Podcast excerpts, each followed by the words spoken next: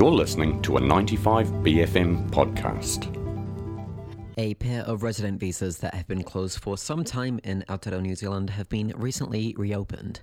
Immigration, Mini- Immigration Minister Michael Wood announced that the skilled migrant category and parent category visas would be soon reopened, allowing people to become residents through their careers or through their children's citizenship. However, various groups have criticised the conditions of entrance, including the Green Party, who've raised concerns about class inequality becoming a part of the system. I spoke to their immigration spokesperson, Ricardo Menendez March, about the current system and what can change. So, what it means is that um, several people who've been waiting for many years, um, who've been on the queue to be reunited with their parents, will finally start having their applications processed. The problem is, though, is that at this rate, it could take another four years for some of the families to be reunited. What the government also did was reopen the skilled migrant category, which is a pathway to residency for migrant workers.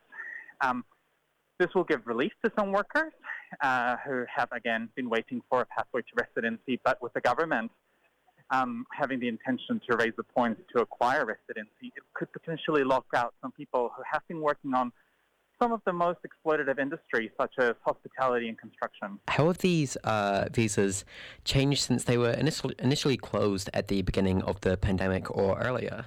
So, the, the key issue with the parent category visa is that it has an income threshold. And what it effectively tells migrant communities is that their parents' are worth is determined by how much you earn.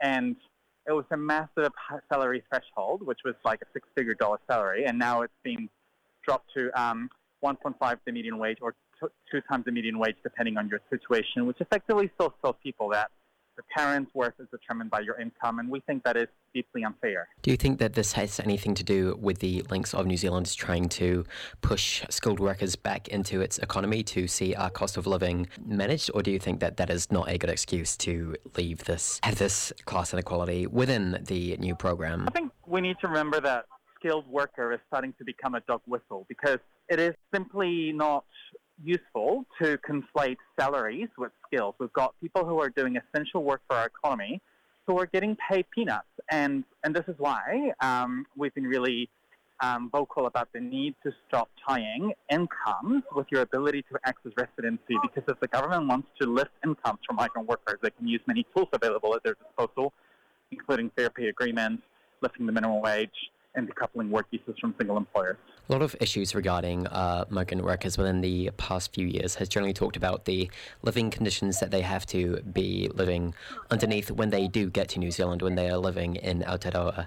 Do you think that allowing people who are on the lower end of the class spectrum entrance into New Zealand could see this problem become worse if they aren't well off enough to be able to fend for themselves? Well, what we could end up with is a guest worker scheme, um, which effectively means many workers um, who are in some of our most precarious industries, such as horticulture, hospitality, and construction, um, will be able to be let in, but they will never have a pathway to residency, effectively keeping them um, at the mercy of exploitative employers. And this is why we don't think, again, that tying residency pathways to incomes is useful, because it will result in more people being trapped in exploitative situations. So, what exactly are the Greens calling for in response to these issues? So we're calling for the government to drop the income threshold for people to be able to bring their parents. We think a ballot system um, would be fair, and I think the government needs to recognize the contributions that parents um, bring to their communities, including in cultures where there's intergenerational households. Um, equally, we do think that the government could reimagine its immigration system to put workers' rights at the forefront instead of just talking about meeting the needs of businesses. Another issue that the Greens have highlighted is the need for Im- for migrants to perhaps bring in voting laws. Do you think that this is still a necessary thing to call for? Well, I mean. The problem is, is that local body elections have been run by private companies, and these private companies haven't been diligent in ensuring that people's eligibility for voting is respected. So we've had um, new residents getting turned away because um, these private companies got the eligibility criteria wrong.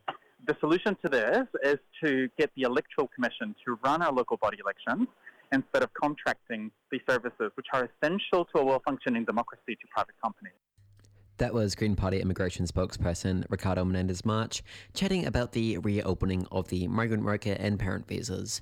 That was a 95BFM podcast. Support 95BFM with a B card. Go to 95BFM.com slash sign up.